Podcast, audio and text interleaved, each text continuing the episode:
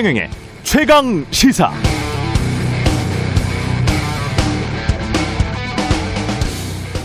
네, 국토부의 올 공동주택 공시 가격안이 나온 어제 인터넷을 장식한 우리 언론 보도의 헤드라인은 대략 이랬습니다. 보유세 못 내 집에서 쫓겨날 판. 1주택자도 급증한 보유세 부담. 공시가 30억 원 아파트 보유세 지난해보다 1천만 원 상승. 공시가 급등의 악 소리. 그러니까 정부가 공시가 넘어 올린다, 세금 폭탄이다 이런 말인데요. 몇 가지 궁금증이 생깁니다. 그럼 많게는 수십억 원씩 가격이 오른 자산에 대해서 과세를 하지 말란 말인가? 어떤 곳은 많이 올랐고 어떤 곳들은 적게 올랐는데 많이 오른 것 공시가를 깎아준다면 그거야말로 불공정한 조세 행정 아닐까? 유자산가가 세금을 내지 않으면 그럼 대체 누가 세금 내란 말이지?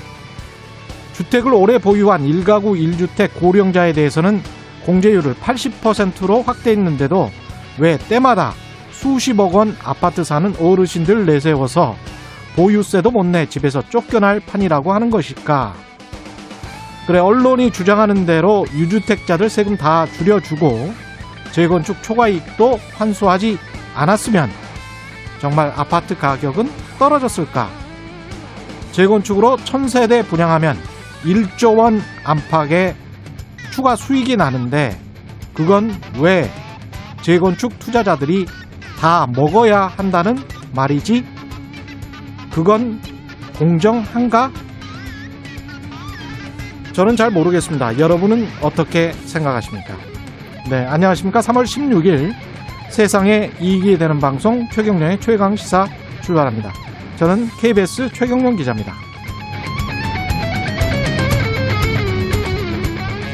네, 최경령의 최강 시사 유튜브에 검색하시면 실시간 방송 보실 수 있고요.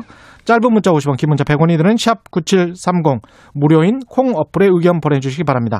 오늘 1부에서는 국민의힘 오세훈 후보와 국민의당 안철수 후보 간의 범야권 단일화 협상 어디까지 진행되고 있는지 국민의당 권은희 원내 대표와 알아보겠습니다. 2부에서는 여의도 정책맨 더불어민주당 홍익표 정책위 의장 나옵니다.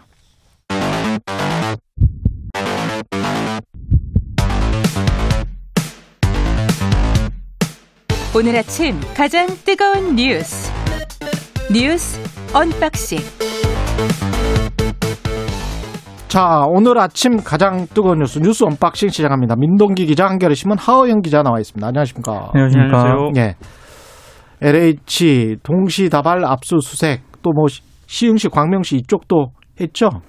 그러니까 예. 부동산 투기 의혹이 제기된 시의원, 음. 공무원, 공공기관 직원 등에 대해서 이제 경찰이 동시다발적 압수수색에 나섰는데요. 예. 더불어민주당 소속 시흥시 의원 그리고 광명시 공무원 자택 사무실 등 다섯 곳을 압수수색을 했습니다. 음. 근데 이 더불어민주당 시흥시 의원 같은 경우에는 탈당을 했다고 지금 언론 보도가 나오고 있고요. 예. 포천시 간부 공무원 주거지 등에 대해서도 압수수색을 했는데 이 과거 철도 사업 실무를 맡았다라고 하고요. 이 공무원은 지난해 9월 40억대 대출을 받아서 부인과 공동 명의로 40억? 40억대 대출이라고 합니다. 부인과 공동 명의로 전철역 예정지 주변의 땅과 1층짜리 조립식 건물을 매입을 했는데 역시 투기 의혹을 받고 있거든요. 예. 근데 해당 공무원은 이렇게 해명을 하고 있습니다. 예. 이 지역에 철도 역사가 생기는 것은 이미 알려진 정보였고 음. 사전에 법률 상담도 받았다. 문제가 없다. 이런 입장을 밝히고 있습니다. 그리고 뭐 부산 같은 경우에는 부산 도시공사 압수수색에 또 들어갔고요. 예.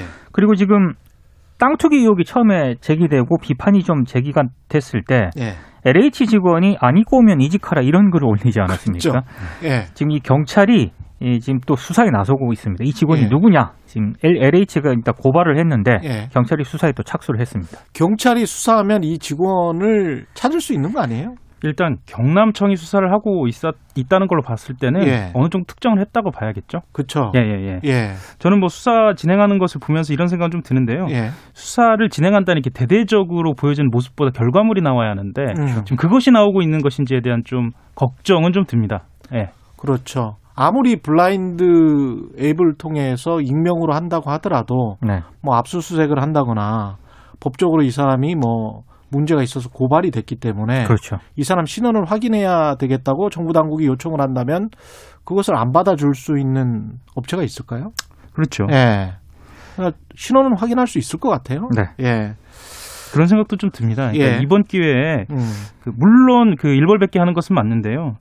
그 고백이나 음. 그 자백을 좀 받는 방식으로 좀 입을 좀 자유롭게 해주는 것은 또 어떨까라는 생각도 좀 듭니다. 고백이나 자백을 받는 방식으로. 예, 예.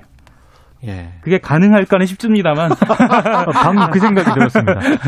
어, 예. 네. 이, 이 제기된 의혹이, 투기 의혹이 불거졌을 때 LH 내부에서 뭐 음. 일부이긴 합니다만 나온 여러 가지 반응들을 보면 음. 그게 가능할까 이런 생각이 좀 들기도 하네요. 문재인 대통령이 어제 부동산 적폐 청산 하자 이렇게 이야기했는데 이거는 전방위적인 이제 부동산 을 이야기하는 거겠죠. 부동산 투기를. 예, 어, 예. 어제 이제 청와대에서 주재한 수석 보좌관 회의에서 한 얘기인데요. 이런 이야기를 했습니다. 그 현 정부가 부동산 시장의 안정에 몰두하고 드러나는 현상에 대응해 왔을 뿐 부동산 적폐 청산까지는 엄두를 내지 못했다. 이렇게 얘기하면서 적폐 청산이라는 어떤 키워드를 꺼내드린 건데요. 어, 이와 함께 이제 그 뭐 대통령으로서 뭐 음. 송구하다, 죄송하다 이런 표현 대신에 예. 정부가 반성한다는 표현으로 애둘러 사과를 표현했습니다. 물론 언론에서는 이것이 사과냐 아니냐를 가지고도 좀 의견이 갈리긴 합니다. 정부가 반성한다. 그러면 이제 대통령으로서 사과한다. 이 표현은 아껴둔 거라고 봐야 됩니까? 아, 두 가지인데요. 하나는 여론을 예. 예, 주, 어, 보고 이 추이, 예. 추이를 보고 음. 더 악화가 되면 공식적으로 사과하는 방안이 하나가 있겠고요. 음. 사과를 한 것이라고 어, 판단하는 쪽도 있고요. 그래요. 네. 제가 언론인으로서 봤을 때는 지금이 최악인데. 최악이죠. 예, 네. 여론은. 음. 예. 지금 정도에 그냥 사과하시는 것도 나을 것 같기도 하고요.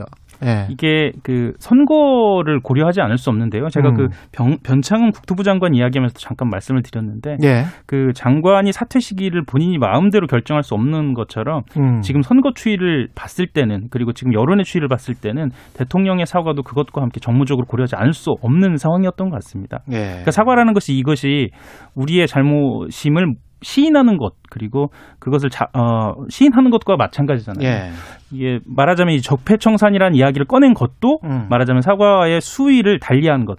낮은 수위의 사과라는 표현도 쓰는데요. 예. 그것과도 맞물려 들어간 것 같습니다. 이제 사과도 사과인데 어제 그 사과를 하면서 문재인 대통령이 흔히 말하는 이사 공급 대책을 계속 추진하겠다라고 얘기를 하지 않았습니까? 예. 근데 이게 과연 추진이 될 수 있겠느냐라는 지금 기류도 나오고 있습니다. 이게 왜냐하면 그렇죠.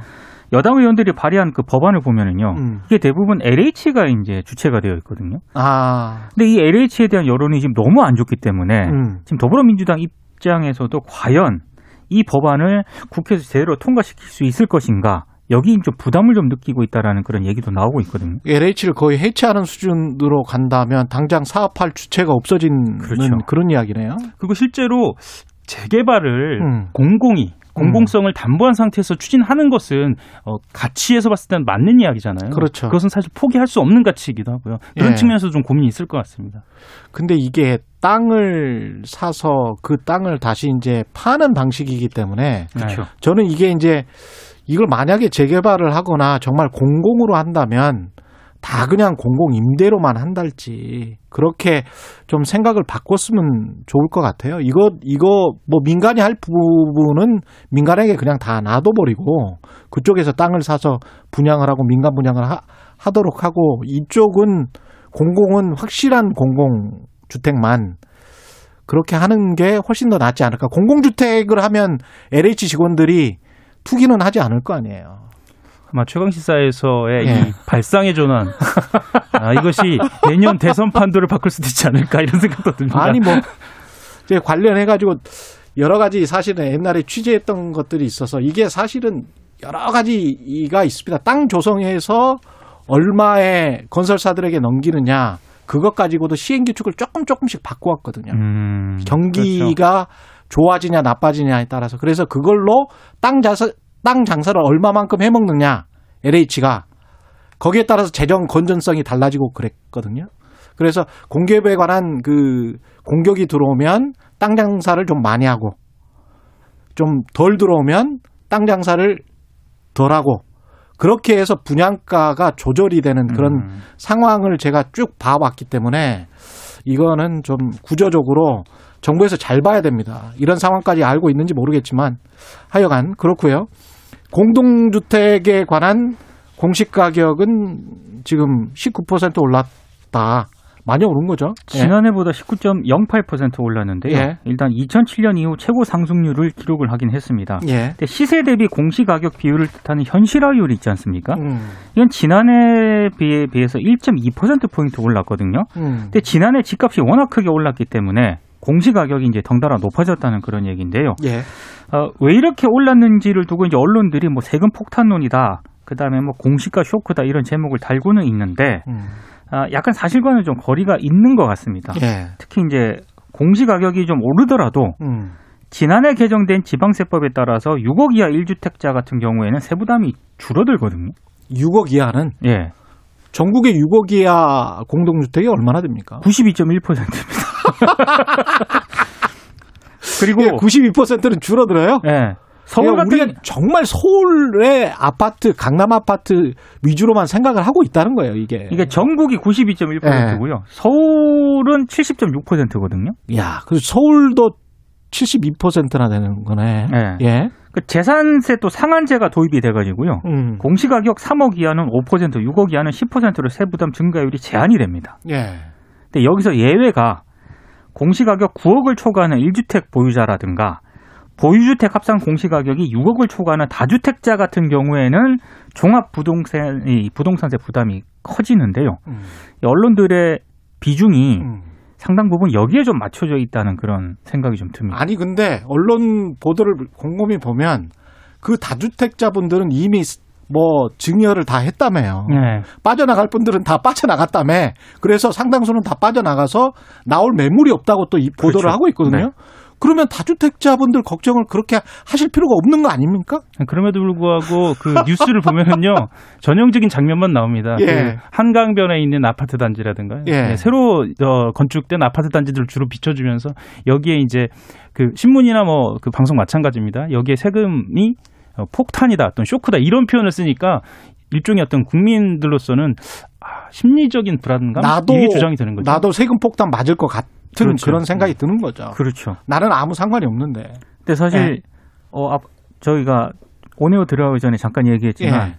이 중에서 제일 부자는 저예요. 그렇습니다. 하 기자하고 저는 빌라에 살거든요. 어, 그런 말씀 예. 하셔도 되는 건가요? 이런 이런 얘기들이 예. 체감이 좀안 됩니다. 그렇죠. 아파트 사는 사람 저, 저밖에 없어요. 네. 예, 그래서 저는 체감을 하지만.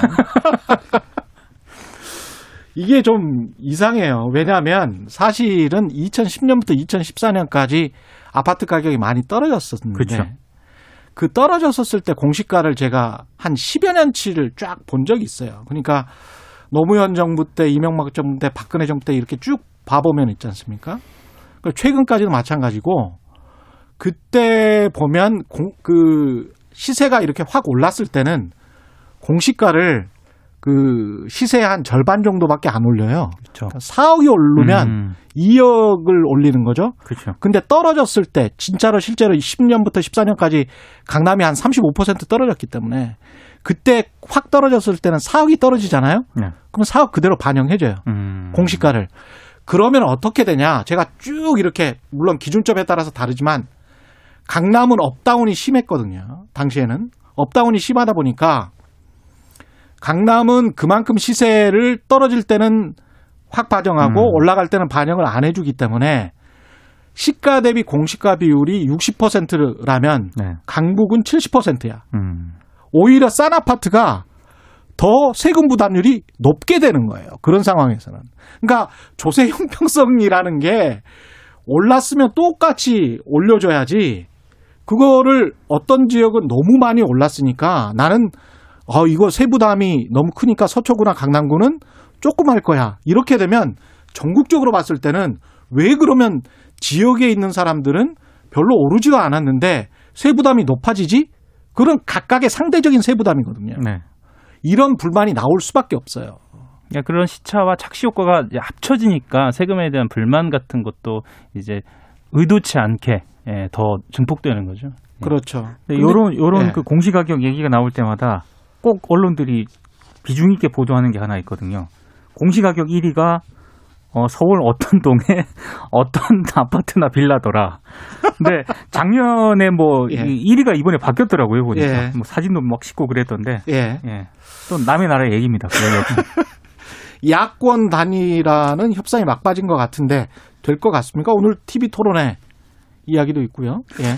근데 어제 상당히 격하게 좀 이야기가 어, 나왔었죠. 이야기가 나왔는데 예. 정면 충돌 양상을 보였다가 서너 시간대에 화해를 하긴 했습니다. 아, 그래요? 근데 일단 TV 토론하고요. 음. 여론조사 기관 등 일부 쟁점에 합의는 하긴 했습니다만 예. 오늘 TV 토론을 한 차례 개최를 하고요. 음. 여론조사는 두 곳에서 진행하기로 합의를 했습니다. 다만 최대 쟁점인 여론조사 문구를 두고는 합의를 못 했거든요. 음. 그러니까 오늘 오후에 최종 담판을 한다라고 하는데 예.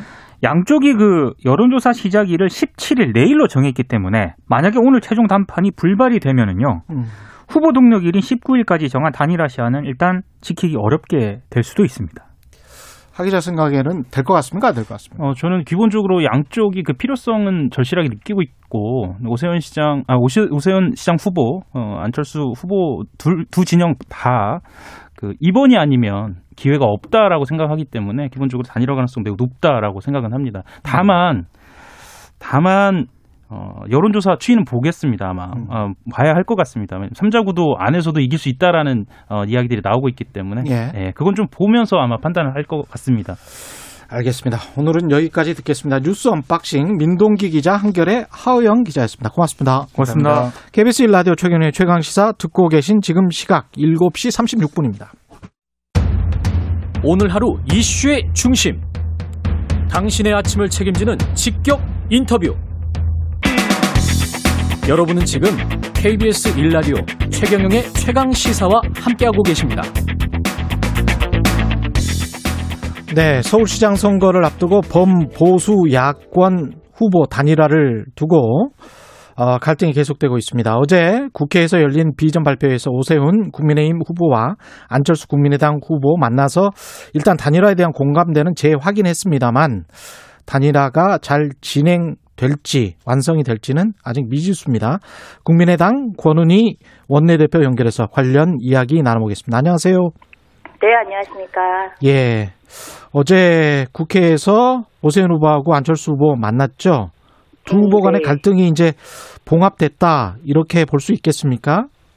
어, 어제 일단 오세훈 후보가, 어, 스스로가 단일화 협상에, 예, 임한 사람으로서, 어, 의심스러운, 단일화에 대한 의지가 의심스러운 이 말을 내뱉은 것에 대해서는, 어, 본인이 사과를 함으로써, 예. 어, 일단은, 예, 관련된 부분에 대해서는, 어, 안철수 대표의 유감 표명이, 이, 받아들여진 그런 상황입니다.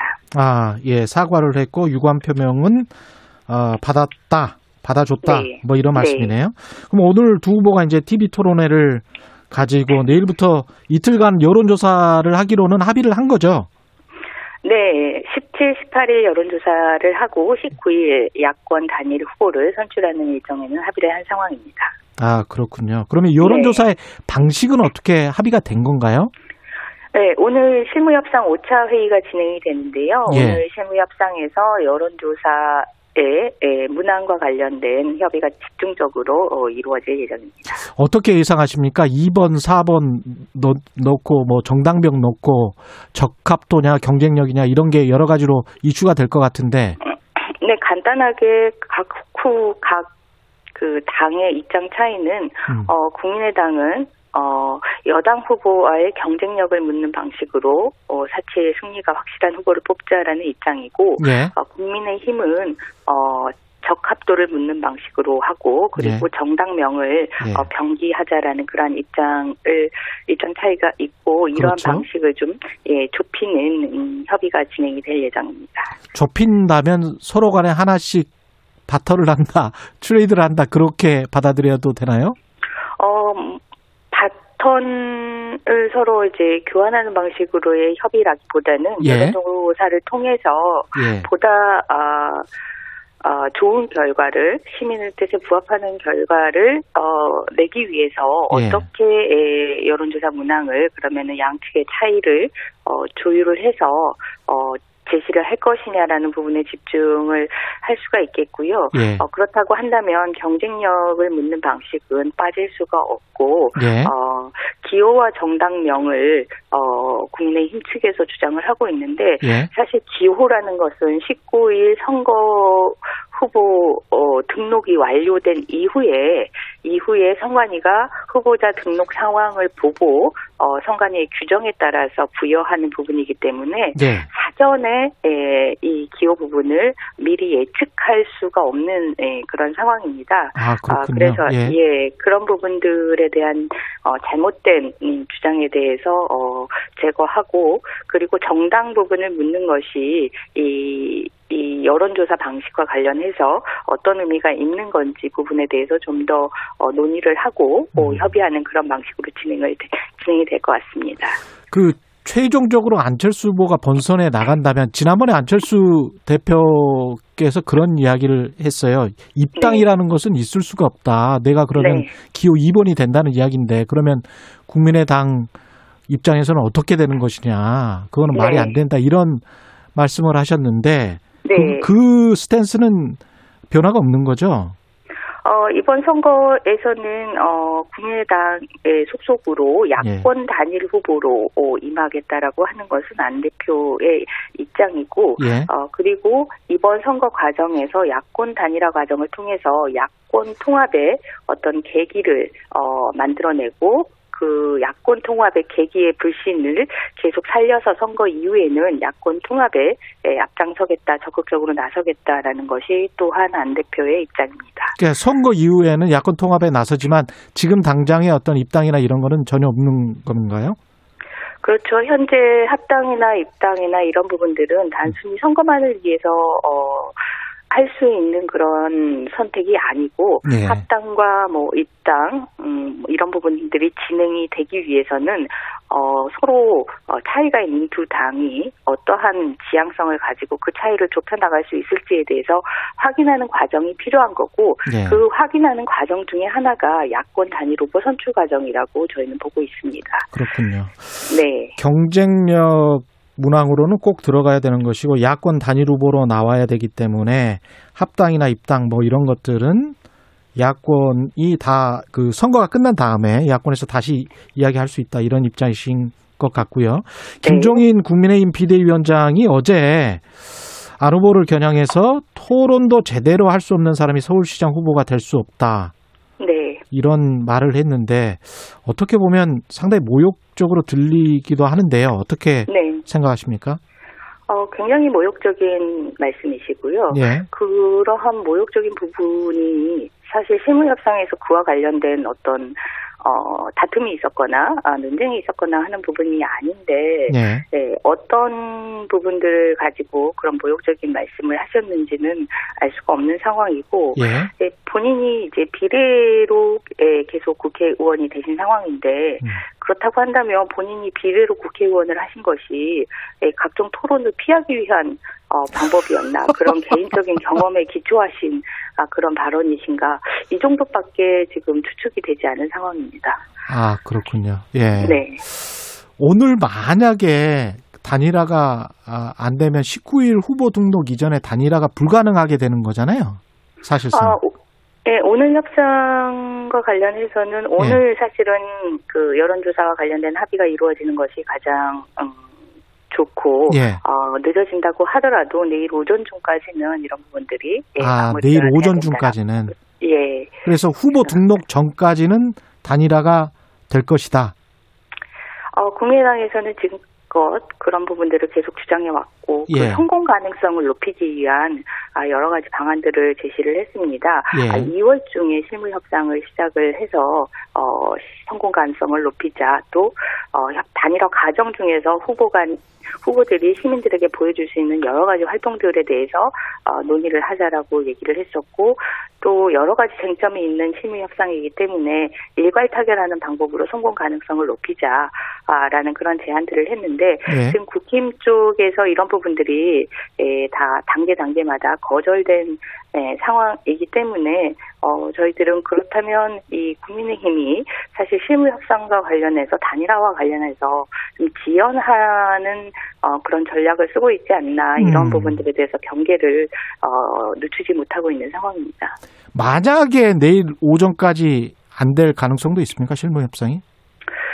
지금 저희 이 국민당에서는 그런 가능성을 아예 없애고 어, 실무 협상에 임하겠다라는 자세로 어, 필요한 양보들을 계속 하고 있는 상황인데요. 예. 어, 국민의 힘이 이, 지연하겠다라고 한다면 어, 국민의당의 에, 어떠한 양보에도 어, 이견을 제시를 하면서 어, 지연을 어, 할 수가 있고 그런 전략을 택 한다면 어, 늦어도 내일 오전까지 나와야 되는 합의가 아, 이루어지지 못하는 상황이 올 수 있습니다.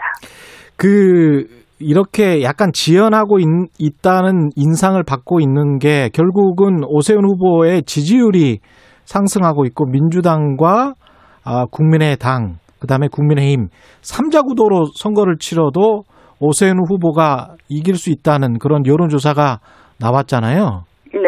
네. 여기에 관해서는 어떻게 생각하십니까?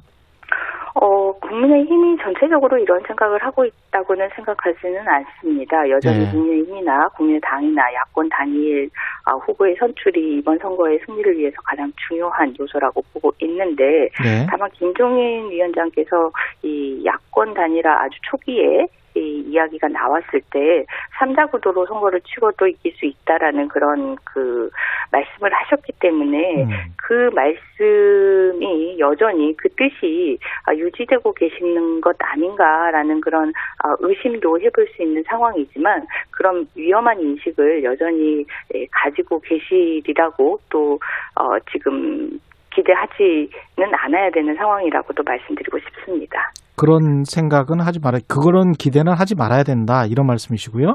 예. 네. 근데 이제 오세훈 후보는 만약에 안철수 후보로 단일화가 되면 당 네. 외곽 유력 대선 주자 이건 뭐 윤석열 전 총장을 말하는 것 같은데요. 네. 윤 전 총장과 결합해서 내년 대선은 야권 분열이 될 것이다. 그러니까 국민의힘 대선 후보도 나오고 그 다음에 삼지대 대선 후보도 나와서 최악의 대선이 될 수 있다. 그래서 내가 야권 단일 후보 서울시장이 돼야 한다. 뭐 이런 이야기인 것 같습니다. 네. 예, 어떻게 생각하세요? 어, 이 야권 단일화 과정이나 단계에서 네. 김종인 비대위원장의 발언이나 아, 마찬가지로 이번에 이 오, 오세훈 후보의 예, 야권 분열로 최악의 대선이 될 것이다라는 이런 발언 등을 통해서 사실은 국민의 힘이 아, 아직도 변화하지 못했구나라는 부분들을 저희들이 확인을 할 수가 있는데요. 예. 국민의 힘은 이 국민의 당이라는 방향성은 같으나 차이가 있는 이 당의 존재를 어 그대로 인정을 하고 예. 어이 차이에도 불구하고 우리가 더 큰 방향과 목표를 위해서 힘을 합하는 아, 그런 모습을 보여줘야 하는데 아 국민의 힘이 아니라면 야권이 아니다 국민의 힘으로의 에, 귀결이 아니라면 어 야권은 어 분열하는 것이다라는 음. 그런 오로지 야권에는 국민의 힘만 존재할 수 있을 뿐이다라는 그런 오만하고 독선적인 부분들이 사실은 내심의 가장 깊은 곳에 뿌리 이 깊게 내려 있고 그 내심의 깊은 그 뿌리는 아직까지 변화하지 않는 모습이다라고 저희들은 아, 보고 있고요. 예. 사실 이번 사- 서울시장 단일화 과정을 통해서 어, 국민의힘이 변화해야 되는 이 요소가 그 부분이라고 보고 있고 그 부분을 시장 다,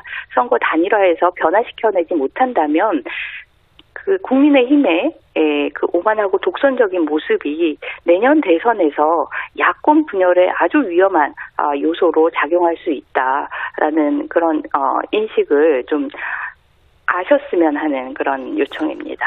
그 권 원내대표가 안철수 후보와 윤석열 전 총장의 메신저 역할을 하고 있다 이런 어, 보도들이 있었는데요. 그건 맞습니까? 아, 메신저라기보다는 음. 메신저의 역할, 뭐 어떤 메신저라는 게 그 정치적인 의미의 그런 메신저로 인식이 될 수가 있는데 예. 예, 메신저의 역할이라기보다는 국회에서 어, 검찰 개혁이나 사법 개혁과 관련된 논의 또 음, 그 작년 추미애 법무부 장관의 예, 각종 인사를 통한 어, 수사의 방해 이런 부분들이 쭉 문제가 됐었던 부분이고 그런 부분들에 대한 이 문제점 어, 그리고 개선점에 대한 인식을 어, 공유하고 어, 그와 관련해서 어, 나아가야 할 방향에 대해서 좀 논의하는 그런 역할이라고 보시면 될 것 같습니다. 윤 전 총장과는 뭐 좀 친하십니까 개인적으로는 어떠, 어떠세요? 좀 이야기 소통이 충분히 되는 그런 사이. 아, 아, 저의? 입장에서 네. 보면 예전 국정원 댓글 사건에 예. 예, 저는 경찰 수사 팀장이었고 아, 어, 윤석열 예, 총장님은 예, 검찰 수사 팀장이셨습니다. 아 그때 예, 또 인연이 있으시구나. 예, 그때 수사를 같이 하고 음, 어, 이후에 관련되는 이제 수사의 문제 음. 그리고 검찰 개혁의 문제 그리고 범죄 대응 능력의 문제 예. 살아있는 수사 권력에 대한 수사의 방해의 문제 이런 부분들이 쭉 이제 쟁점 이 되면서 음. 그런 부분들에 대해서 어, 현실 수사를 담당하는 어, 검찰의 입장 음, 검찰은 어떤 생각을 하고 어떤 문제점을 가지고 있는가 예. 이런 부분들이 꾸준히 점검됐어야 했기에 음. 그런 부분들에 대한 인식을 예, 공유를 어, 하고 있습니다. 그럼 최근에 이제 총장 그만두고 난 다음에 네. 통화나 만나신 적은 있으세요? 어, 퇴임하시고, 어, 어. 퇴임하시고, 어, 여러 가지 상황들이 염려스럽고 걱정되기 그래서 때문에, 예. 예. 통화를 해서, 음. 어, 예, 안부를 묻고, 예. 어, 하는 전화를 드렸습니다. 잘 계시죠? 예. 예. 대통령. 선거에는 나오신다고 하십니까? 한 1년 지났는데, 1년 정도 남았는데, 예. 퇴임하시는 날 예. 그런 얘기를 예, 할 그런 상황도 아니었고 예. 또 오랫동안 어떤 이제 그 수사에 대한 범죄 대응 능력에 대한 문제점을 이야기한 음, 그런 소통 관계에서 예. 갑작스럽게 퇴임하는 날 아. 대선과 관련된 이야기를 묻고 하는 뭐 그런 상황은 아닙니다. 안철수 대표와 윤석열 전 총장과는 만난 적이 있습니까? 그 이후에? 그러니까 퇴임 아, 이후에? 아, 퇴임 이후에 지금 윤 총장님은 사실은 이제 시간을, 어, 예. 혼자 시간을 보내면서 생각을 정리하시는 그런, 어, 시간을 가지고 계시고, 예. 어, 재보궐선거보다는 LH 사태와 관련해서 보다 집중하는 그런 시간을 보내고 있을 거라고 보고 있고요. 예. 예, 안철수 후보는 이 윤정 총장이 지금 현재의 이 상황과 비슷한 2016년 상황 마찬가지로 어, 살아있는 권력에 대한 수사를 한다라는 이유로 자천 당했을 때, 음. 예, 그때 예, 당신의 선택지가 이제 검찰로서의 역할이 끝난 다 거라면. 예. 예, 경찰 아, 정치를 하는 것이 어떻겠느냐라는 그런 제안을 하면서 어, 만남이 있었습니다. 오늘 말씀 감사합니다. 국민의당 권은희 원내 대표였습니다. 고맙습니다. 네, 감사합니다.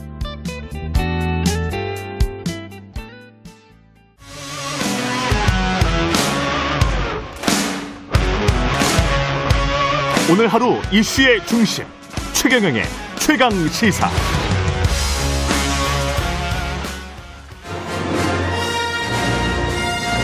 정책 브레인이 최강 시사에 떴다. 여의도 정책맨. 네, 매주 화요일 여당 최고의 정책 브레인 더불어민주당 홍익표 정책위 의장 모시고 전국의 뜨거운 현안과 정책에 대한 여당 고민 들어보는 시간입니다. 여의도 정책맨 오늘도 더불어민주당 홍익표 정책위 의장 나오셨습니다. 안녕하십니까? 네, 안녕하세요. 최경영의 최강 시사 유튜브에 검색하시면 실시간 방송 보실 수 있고요. 스마트폰 콩으로 보내시면 무료입니다. 문자 참여는 짧은 문자 50원, 긴 문자 100원이 드는 샵 9730 무료인 콩 어플에도 의견 보내주시기 바랍니다. LH 투기 사건 합수단 수사가 본격화됐고 그렇지만 민심은 여전히 어지럽습니다. 어떻게 해야 될까요? 음, 뭐, 예, 결국은 뭐 부동산 문제에 대해서 우리 국민들이 가지고 있는 어떤 분노라 그럴까요? 그 다음에 불공정에 대한 것이 지금 다시 확인되고 있는 것 같습니다. 예. 그 결국은 그 이 권력이 있고 또 힘 있는 자들이 어, 자신들의 직위를 활용해서 또 공공기관에 있는 사람들이 자신들이 가지고 있는 정보를 활용해서 자리를 그러니까 직위를 활용한 거죠. 그런 어그 활용해서 그 부당하게 부동산 투기를 하고 이익을 얻었다는 것에 대해서 확인되면서 그것이 국민들께서 어뭐 어느 정도는 그동안 뭐 그럴 수 있, 이 그랬을 거다. 그럴 수 있다라는 생각도 했지만 확인됨으로 인해 가지고 음. 어, 많은 국민들께서 실망도 하시고 좀 분노도 하고 그렇게 계신 것 같습니다. 근데 이게 불법 투기가 있고 합법 투기가 이- 저는 저 두 가지로 보거든요. 그러니까 이제 불법 투기라는 건 이제 내부 정보를 이용해서 한 투기라고 생각을 하고 투기 합법 투기라는 건 일반적인 뭐 투기죠. 예. 일반적인 네, 투기인데 그래서, 예.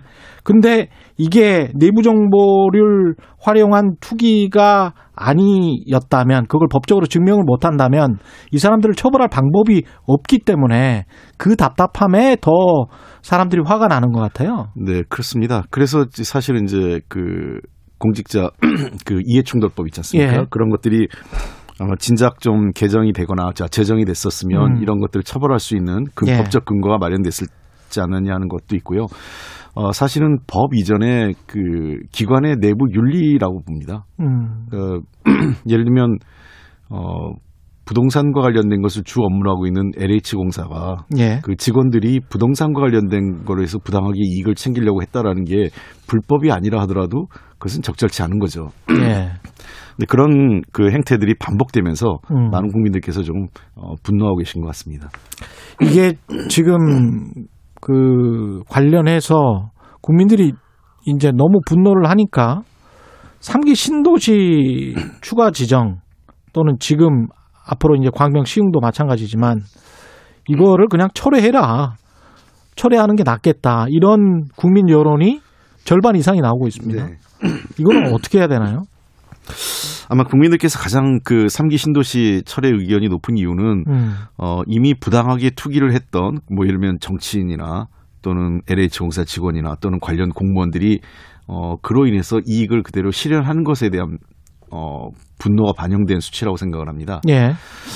어, 결국은 첫 번째 가장 중요한 것은 이러한 사람들을 밝혀내서 그 뭐 예를 들면 정치인이나 공직자나 또는 공공기관에 있는 사람들이 아, 부당하게 이익을 얻지 못하게 하는 게 첫 번째 조치라고 생각을 하고 음.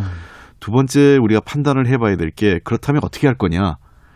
어, 3기 신도시 개발이 나온 가장 큰 이유는 수도권을 중심으로 해서 지금 공급 부족에 대한 지적이 있었기 때문에 정부가 지난해부터 대책을 마련한 건 아니겠습니까? 예. 근데 그러면 공급 부족을 해소하기 위한 그, 그, 저, 주택 공급을 중단해야 되는 거냐? 그건 음. 아닐 거라고 생각을 합니다.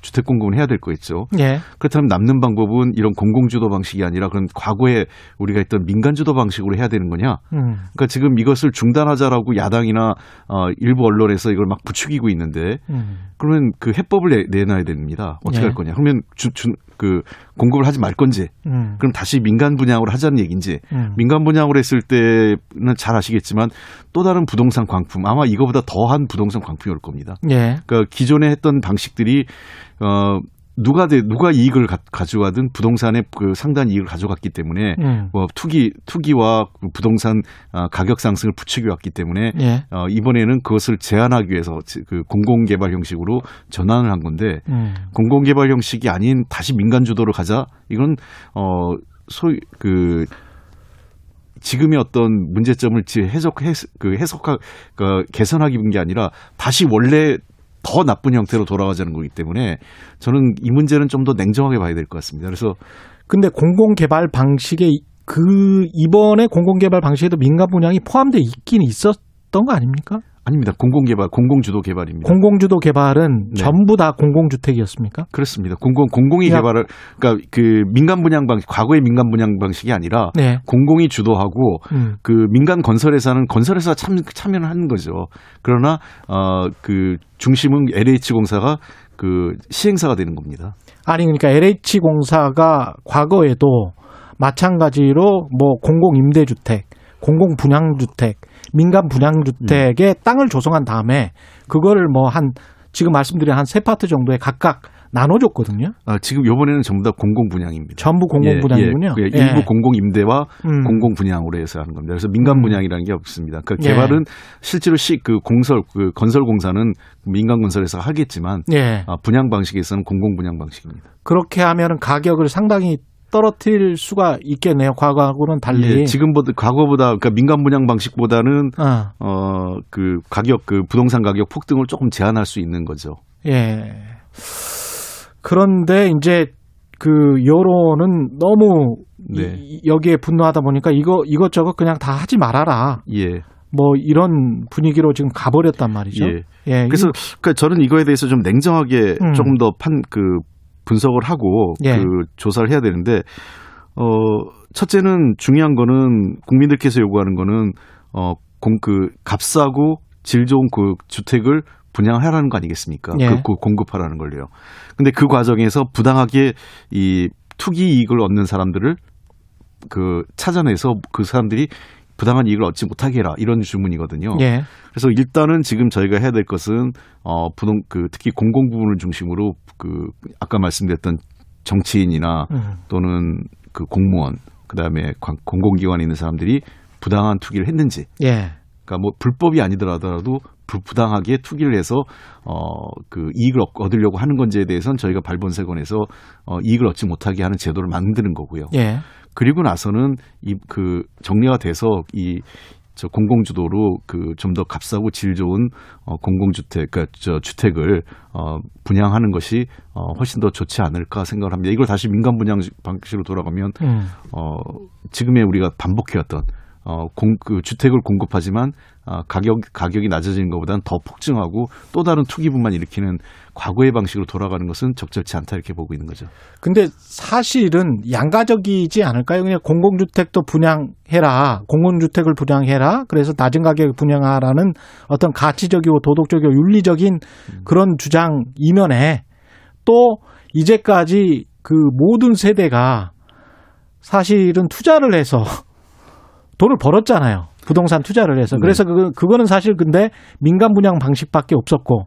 근데 돈을 벌 수 있는 기회를 박탈하는 것 아닌가. 미래 세대에 대해서. 이런, 이런 이제 속으로 그런 생각을 가지고 있는 무주택자들도 충분히 있을 것 같아요. 제 생각에. 아니 그 그래서 공공 분양이라고 했지 않습니까? 예. 이게 그 이, 이러한 수요를 음. 받아들인 건데요. 안 그랬으면은 공공 임대주택을 점, 그 100% 공급을 했겠죠. 예.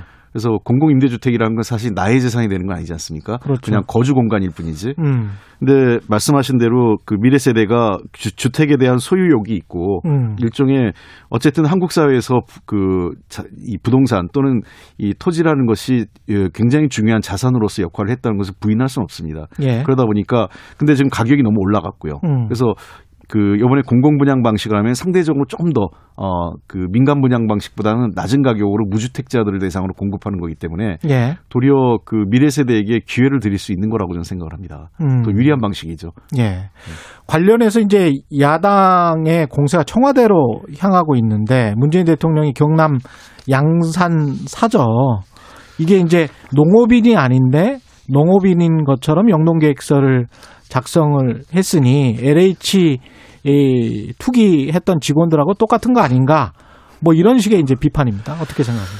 아 이건 정말 그 야당이 해도 해도 너무한다고 생각을 합니다. 음. 과거 노무현 대통령 그저 이 사절을 그 아방공이라고 예. 아방공이라고 예. 비판했다가 나중에 뭐 사실이 아니다고 처- 일부 철회는 했지만 음. 그 비판할 때에는 일부 그 언론 일부 보수 언론까지 편, 그 편승해서 그대로 야당 의원들의 주장을 다 받아가지고 쓰면서 확인도 안 하고요. 예. 뭘- 물론 확인했음에도 불구하고 그렇게 썼을 수도 있겠지만 일부 음. 언론이 어 거의 모든 국민들은 대통령 그 노무현 대통령의 사저가 예. 그 아방궁이라고 생각을 했었습니다. 근데 나중에 가보니까 그게 아니었던 거죠. 예.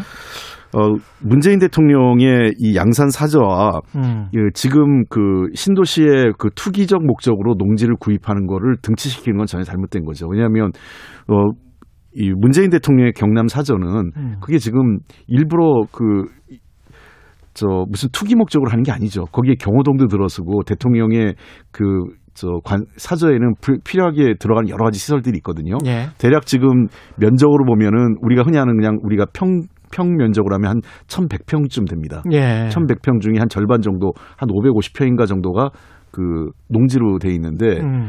원래 그 대통령께서는 지금의 본인이 사시고 계셨던 어, 주택으로 거, 주를 하시고 싶으셨어요. 음. 이주를. 근데 예. 그게 그 경호동이나 필요한 주차장 등을 어, 되니까? 확보하기에 부지가 너무 작아서 음. 양산 쪽에 그 별도의 그 지금 부지를 구입을 하게 된 거거든요. 예.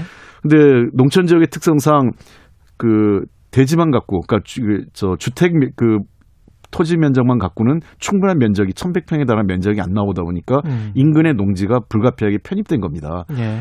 그러니까 대통령께서 무슨 투기 목적으로 일부러 편법을 써서 뭐 농지를 더 대량으로 구매한 게 아니라 그 적절한 부지를 대지를 구입했는데 예. 거기에 다른 시설을 놓다 보니 불가피하게 인근에 붙어 있는 농지가 일부 편입돼서 예. 그렇게 그 1100평의 그의 그 사절을 지금 준비하고 있는 건데 음. 그것을 농- 부당하게 농지를 구입해서 뭐 투기의 목적을 했다. 예. 나중에 그 투기 이익을 실현하기도 어렵습니다. 그렇기 때문에 이거는 좀 전혀 잘못된 얘기고요. 그다음에 또 잠깐만요. 그 제가 진짜 궁금해서 여쭤보는데 만약에 이제 대통령 돌아가시고 나면 나중에 그 땅은 어떻게 되는 거죠? 그게 그게 뭐- 경호동이나 뭐 이런 게 한 550평이라 그랬는데 예. 그 땅은 그 누구 소유가 되는 겁니까? 국가가 아마 투그저 매입한 국- 국고를 매입한 거지 않습니까? 아, 그 일부 그러니까 일부의 매- 매입은 지난번에 한번 그 이명박 대통령 그저 내곡동. 내곡동 그 문제가 됐었죠. 예. 그때는 교묘한 꼼수가 음. 국가가 매입을 해 놓고 더 저가로 개인이 그 이명박 씨 아들이 예. 그걸 구입을 해서 문제가 됐지 않습니까? 예. 사실은 그냥 국가의 땅으로 돼 있으면 그거는 개인이 자유롭게 처분하기가 어렵습니다. 그렇죠. 예. 그러면 지금 같은 경우는 국가의 땅으로 돼 있는 겁니까? 그렇죠. 그러니까 등기에? 일부는 국가 일부는 국가 매입이 되는 거고 아, 일부는 만약에 대통령의 개인 돈으로 구입한 게 있다면 대통령 구입한 돈이 될 거고요. 아, 대통령 구입한 땅이면 그렇게 예. 되는 거고. 예. 그러니까 지분이 나눠져 있는 거죠. 아, 지분이 나눠져 있는 거군요. 네. 그러니까. 예. 그러니까 지금 말씀하신 1100평이 뭐 상속이나 그대로 어떤 이익이 돼서 누군가에게 건네줄 수는 뭐 없다. 이렇게 예를 들면 말씀하시는 그 거예요. 과거 이명박 대통령처럼 꼼수를 썼으면 음. 거기를 전부 다 지금 농지 변경을 했지 않습니까? 농지를 일반 그 주택 용지로 변경을 했잖아요. 음. 그리고 계획을 취소하고 그 땅을 만약에 문재인 대통령 아들한테 넘기면 이거야말로 진짜 이명박 대통령이 했던 꼼수죠, 바로. 아, 그렇게 되는 거군요. 예. 근데 이제 그 그리고 또 하나 예. 오해가 있는 게 예. 뭐 농지계 농, 농사 경험 11년 뭐가 썼기 때문에 그거 허위다 그러는데 예. 그래서 영농 관련된 뭐 증빙서를 다 내라고 이제 주호영 원내대표 그러잖아요. 내라고 그러니까 낸 예. 건데요. 저 이제 보통 일반적으로 농지 구입할 때 그걸 내는 예. 건데 그것이 조건이 아닙니다. 그러니까 음. 그게 예를 들면 제, 저 같은 사람도 농지를 구입할 수 있어요. 예. 그러니까 앞으로 내가 농사를 짓겠다고 해서 그렇죠. 농업경영 계획서 계- 써서 계획서를 하- 내면요. 그렇죠. 예, 하죠. 그러니까 예. 지금 농사를 지, 과거에 지었거나 지금 짓고 있는 게 농지를 구입하는데 절대적인 조건이 아닙니다. 아. 근데 형식적인 조건이다. 형식적인 조건이고 그냥 예. 그 실제로 대통령께서 그 일- 일부 자, 자기 그 양산에 예. 저그 매곡 동에 있는 사저에서 지금까지 농사를 지어 왔었고 일부요. 음. 예. 그게 뭐 판매 목적은 아니지만 되게 이제 자기 주말 그- 농장 같은 그렇죠. 그런. 예, 자기 예. 수급해서 농사를 꽤 오랫동안 지어 오셨기 때문에 그냥 그거를 어그 농사 경험으로 쓴 겁니다. 근데 그걸 갖고 마치 이 11년 그 이렇게 허위로 해서 음. 그 계획이 농지를 구입하는데 결정적인 그게 없었으면 농지를 못 구입한 것처럼 얘기하는 것 자체는 잘못된 거죠. 그렇군요. 근데 이제 문재인 대통령이 직접 SNS에 글을 올렸단 말이죠. 점수, 점수롭고 민망하다라고 야당의 공세에 관해서 비판을 했는데 대통령이 야당 공세에 이렇게 직접 SNS에 글을 올린 거를 거의 보지는 못했던 것 같은데. 그러게요. 저도 문 예. 대통령님 그 지금 뭐 지금까지 해왔던 예. 어 스타일이나 또는 사람을 대하는 그 어떤 태도 이런 것을 봤을 때 음. 대통령께서 이렇게 하실 지는 않을 것으로 봤는데 이, 이 정도는 아마 여러 가지 복잡한 신경이 좀 작용을 하신 것 같습니다. 예. 아마 그거는 아까도 얘기했던 이 노무현 대통령 그 사저에 대한 부당한 공세, 그 음. 아방궁 본인이 그때 비서실장이었지 않습니까? 예, 예. 그- 그러면서 느꼈던 어떤 그 왜곡된 그 잘못된 야권의 공세와 그걸 그냥 아무 비판 없이 그러니까 예를 들면 확인 확인 절차도 없이 쓰는 일부 언론의 태도에 대한 분노 그 잘못 그것이 약간 좀 반영된 게 아닌가 생각되고요. 예. 어, 이 문제는 정말 그만했으면 좋겠습니다. 저희들도 더 하고 싶지 않고 그 야권도 이 문제를 갖고 자꾸 제 예. 하는 거는 정말 치졸합니다. 예. 그, 저, 주호영 대표 그 부동산 불, 그 이익을 얻은 거에 비하면 이건 아무것도 아닌 거를 자꾸 이렇게 문제 삼으면 도리어 주호영 대표 자기 부동산 이익 얻은 것만 드러나죠. 반포? 네. 예. 자기들이 그, 저, 2016년에 법 바꿔가지고 예. 부동산 3법 바꿔가지고 부동산 투기 열풍 불기해서 대규모로 거기서 이득을 얻은 거 아닙니까? 음. 그 불, 그게 되게 부끄러운 일이죠. 예. 그 입법은 어떻게 해야 되겠습니까? 이해상충법 말씀하셨는데 제가 이해상충 찾아보니까 2003년에 참여연대에서도 이미 토론을 네. 했을 정도로 정말 오래된 문제군요. 근데 이게 아직도 국회에서 통과도 안 됐고 관련돼서 LH 사태 관련돼서 여러 가지 입법 다안을 해야 될 것 같은데요. 예, 그렇습니다. 예. 일단 저희가 공직자 투기 방지를 위한 5법을 지금 준비하고 있는데요. 가장 그 중에 대표적인 게 에, 공직자 이해 충돌 방지법입니다. 예. 예, 이것은 어, 굉장히 포괄적으로 공직자 또는 어, 사실상 김영란법에 관련된 사람이 다 연루될 수 있는 음. 어, 그 광범위하게 어, 국회의원은 물론이고 공직자 그다음에 그 김영란법이면 이제 기자도 들어가나요? 일부 들어갈 소지가 있습니다. 아 그래요? 예. 그래서 꽤 나오겠는데. 예. 그래서 이, 이 공직자 이해충돌 방지법이 김영란법의 어떤 대상자를 전부 다 포괄하는 형태로 예. 광범위하게 이해충돌을 예방하기 위해서 하는 거기 때문에요. 음. 그래서 이게 저항이 많습니다. 너무 그 대상자 넓다는 측면에서. 예. 그러나 이거는 반드시 이번에는 좀 제정을 해야겠다고 생각을 하고 있고요. 예. 그다음에 또 그 외에 이제 공직자 윤리법 개정안인데요. 공직자 윤리법 개정안. 예, 그렇습니다. 그래서 부동산 관련 지금 사실 주식이나 이런 거는 잘 신고를 하는데 예. 부동산 관련 게 의외로 허술합니다. 음, 그래서 맞습니다. 이거를 예. 어, 재산 등록이나 그 의무화하는 거죠. 그 예. 신고를요. 그리고 부동산 거래법을 제정을 하는 건데요. 그래서 부동산의 불공정 행위 잘 아시는 것처럼 그 것처럼 이제 일부 기획 부동산을 통해서 예. 그 가짜 그 허위 공, 그 집값 신고하는 거죠. 예. 거래가를 신고했다가 처, 처리하면 집값은 계속 오릅니다. 음. 그것 때문에요. 그래서 그런 그 불공정 행위라든지 또는 부동 그 또 이런 것을 좀 제대로 그 저 확인하기 위해서 부동산 거래 분석원을 설치해서 예. 부동산 거래 정보를 투명하게 관리하겠다 이런 음. 거고요.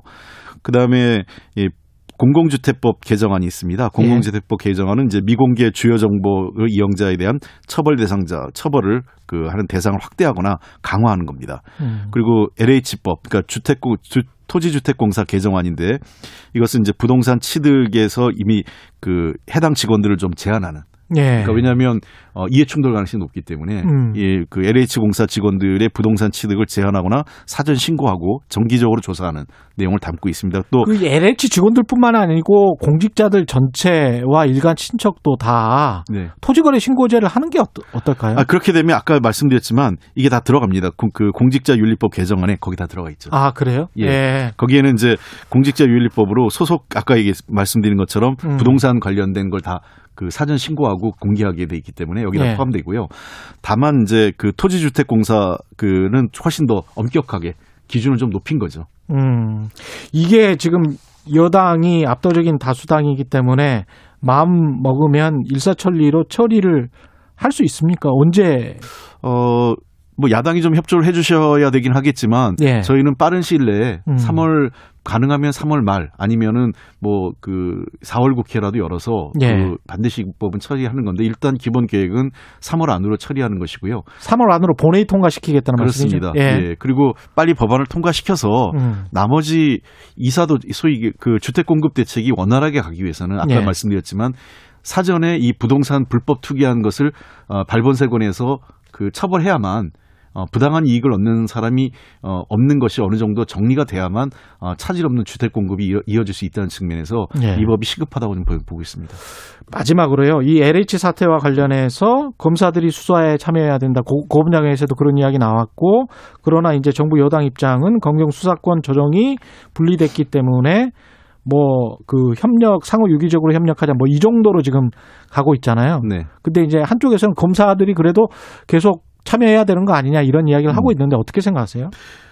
그 현재 법은 검경 수사권 조정에 따라서 검사가 직접 수사를 못하게 돼 있죠. 예. 네, 그걸 다시 검사가 해야 된다라고 얘기하는 거는 이 법을 무시하는 게 되는 거고요. 음. 그다음에 두 번째 검사가 하지 않는다라는 것은 좀 잘못됐습니다. 지금 이미 합동수사본부에 지금 770명이 와 있는데 예. 여기에는 그 금융 금융위에서도 와 있고요. 금융거래 때문에요. 예. 그다음에 국세청도 와서 그 과세 자료 분석하고 있고 음. 검사도 여기 와 있습니다. 예. 그래서 이미 수사를 협, 협력해서 수사를 하고 있고 음. 세 번째 지난 1기, 2기 신도시 때도 어그 700, 그, 그 각각 한 700명, 1000명이 넘는 사람들이 구속되고 조사받았는데요. 예. 이 수사도 그 당시 대부분 다 경찰이 한 겁니다. 1차 음. 수사를. 그러니까 마치 경찰은 못하고 예. 검사가 잘할 수 있다라고 얘기하는 것은 어 일종의 이 저그 검경 수사권에 대해서 부정적 여론을 만들기 위한 저는 거라고 생각을 합니다. 비토 세력이다. 예, 그리고 예. 일부 이제 그걸 좀 왜곡하는 건데요. 예. 그리고 거- 경찰이 수사를 한 다음에 잘 못하면 음. 부족한 면이 있다면 검찰에서 그걸 보완 수사를 하게 돼 있는 거고요. 그래서 예.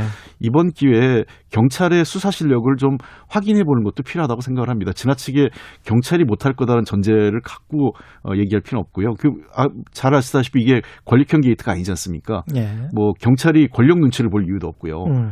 그렇기 때문에 이, 이 수사를 경찰이 못할 검찰이 하면 더 잘할 거다라고 하는 어떤 확인되지 않은 그런 그 일종의 뭐랄까요 이뭐 이 허상을 자꾸 만들 필요는 없다고 생각을 합니다. 음. 그 객관적인 수사를 갖고 수사 결과를 갖고 경찰을 평가하면 될 거라고 생각을 합니다. 네, 오늘 말씀 감사합니다. 여의도 정책맨 더불어민주당 홍익표 정책위 의장이었습니다. 고맙습니다. 네, 감사합니다. 공정, 공익, 그리고 균형. 한 발짝 더 들어간다. 세상에 이익이 되는 방송. 최경영의 최강 시사.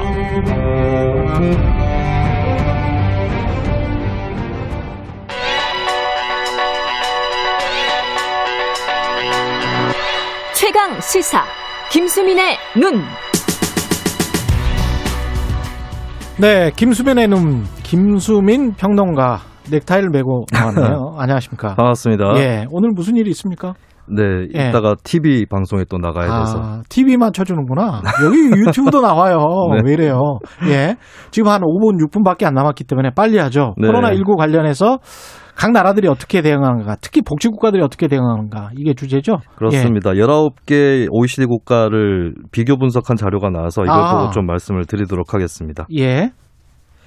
일단 북유럽 복지국가 어떻게 대응했느냐 음. 살펴보니까 이제 북유럽도 한국보다 누적 확진자는 훨씬 많거든요. 예. 그래서 어, 복지국가에다가 확진자도 많으니까 재정 지원을 많이 했겠지 이렇게 생각할 수 있겠죠. 미국처럼. 예. 근데 그렇게 하지 않았습니다. 한국이 어. 이제 미화로 따졌을 때 560억 달러를 재정 지원을 했었거든요. 한국이요? 코, 로나에서 근데 스웨덴이 그 절반 수준 280억 달러고요. 음. 덴마크 200억 달러, 노르웨이 170억 달러, 핀란드 69억 달러. 예. 이렇게 오히려 재정 지원이 낮은 편이었습니다. 그렇군요.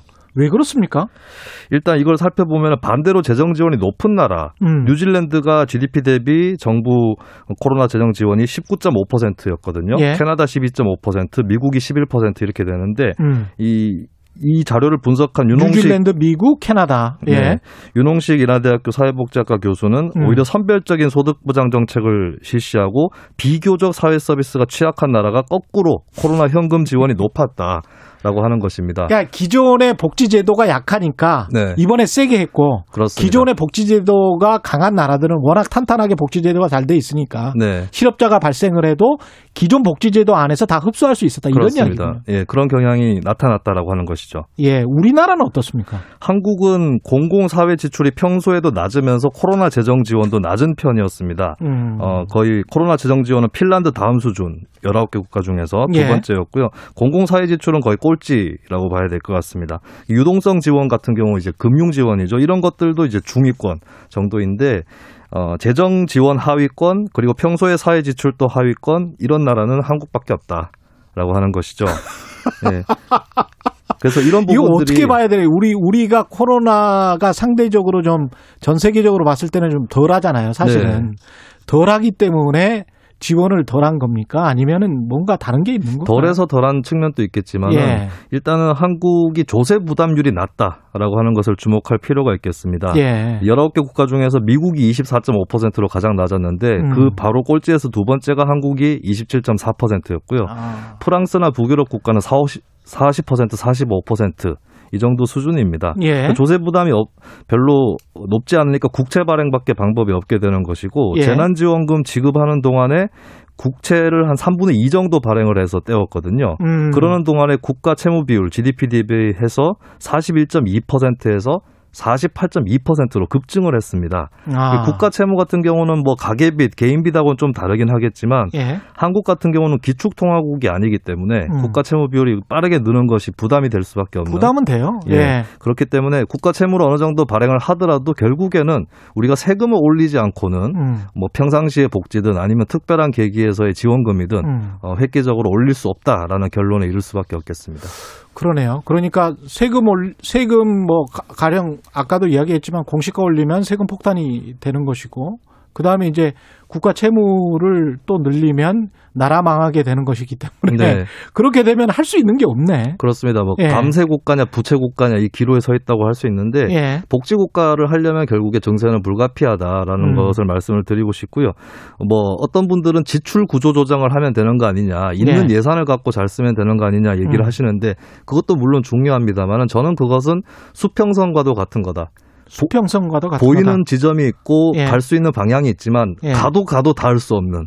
가도 가도 나을 수 없는. 네, 아무리 예. 예. 산을 구조 조정해도 정부 어. 너희가 잘해 아니면 숫자를 줄여 뭐 이런 네, 이야기잖아요. 그렇습니다. 한계가 예. 있다는 것이고 예. 어, 부유층이라든지 대기업에 국한된 핀셋 증세로도 이것은 어, 극복할 수 없다. 왜냐하면 뭐 당신들만 내 이거고요. 네. 이거는 예. 그렇습니다. 법인세 같은 경우는 복지하고 법인세 간의 비례 관계가 그렇게 성립을 하지 않거든요. 한국이 음. OECD 평균보다 법인세는 최고 세율이 이미 높은 편입니다. 예. 그리고 면세자, 소득세 면세자도 한 40% 되는 굉장히 높은 면세율을 갖고 있거든요. 음. 이런 것들을 감안했을 때는 이제 보편적인 포괄적인 증세는 불가피하다고 볼 수 있겠습니다. 법인세율이 사실 실효세율로 따지면 또 그렇게 높지는 않을 거예요. 그렇습니다. 예. 그게 뭐 여러 가지 변수들이 있는데 예. 어차피 법인세가 전체 세수에서 차지하는 비중이 높지 않은 편이라서 예. 법인세만 올려가지고 뭐 증세 효과를 거두기 는 어렵다는 것이죠. 예, 한 30초 남았는데 네. 예.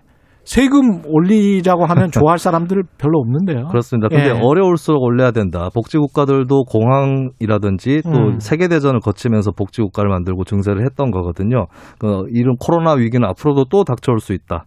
라고 하는 것 이런 것들을 감안을 한다면은 예. 올릴 필요가 있고 그리고 증세를 한다고 했을 때 서민이 좀더 내게 되면 부자는 훨씬 더 많이 내게 됩니다. 누진세기 생각해야 때문에. 된다. 예, 그렇기 때문에 어, 사회 연대 정신을 통해서 아. 음. 이 위기를 좀 극복할 필요가 있다 말씀을 드리고 싶습니다. 아, 고맙습니다. 김수민의 눈 김수민 평론가였습니다. 고맙습니다. 예. KBS 일라디오 최근의 최강 시사 2부는 여기까지고요. 잠시 후 3부에서는 지금은 을밀대 그리고 경북 구미의 한 빌라에서 홀로 숨진 아, 숨진 채 발견된 여아의 얼굴이 공개됐는데 여기에 대한 논란 짚어보겠습니다. 일부 지역국에서는 해당 지역 방송 보내드립니다.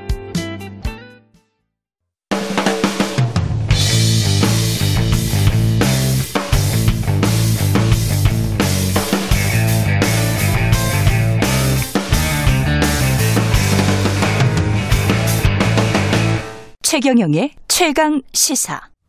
네, 갑과 을 이 단어가 희미해질 때까지 을의 목소리를 들어보는 시간이죠. 지금은 을밀 때 LG 하면 저도 착한 기업으로 잘 생각을 하고 있었는데 실제로 훈훈한 일화들도 있고요. 그런데 LG 트윈 타워에서 청소노동 청소 노동을 하던 분들에게는 좀 달랐던가 봅니다. 작년 연말 마땅한 이유 없이 일자리를 잃었습니다. 이미 저희 최강 시사에서 두 차례 이야기를 전한 바 있고 상황은 별로 나아지는 것 없이 지금 농성이 100일이 가까워지고 있는데요. 박소영 분회장 공공운수노조 LG 트윈타워 분회인데요. 박소영 분회장 모시고 이야기 나눠보겠습니다. 안녕하세요. 안녕하세요. 예. 지금 상황을 제가 좀 정리를 해보면 네. 원래 LG 트윈타워에 청소를 하고 계셨던 청소 노동자고 네, 맞습니다. 건물 관리는 SNI 코퍼레이션이라는 곳에서 하고 있었죠. 네. 근데 이제 LG 트윈타워의 건물 관리 업체인 이곳이 지수 INC라는 곳에 네. 청소 용역을 줬던 것이고 그렇죠. 이 지수 INC는 구광모 회장의 고모 두 분이 소유를 하고 있던 네, 네. 그런 곳인데 네. 지수 INC에서 노조를 만들고 나니까 뭔가 좀 안 좋은 일이 발생 했다 뭐 이런 이야기들입니까 지금? 예. 그러, 그러기보다 이제 예. 그 전에는 우리 청소 노동자들은 거의가 60대 중반 정도가 다 거의 됐습니다. 60대 중반이죠. 네, 예. 네, 네. 그렇게 이제 50대에서 들어 일하러 와가지고 대부분 10년, 7, 8년, 9년 정도 이렇게 된 분이고 그리고 저는 여기 와서 일한 지가 이제 5년 한 3, 4개월 됐었다가 이제 해고됐고요. 예.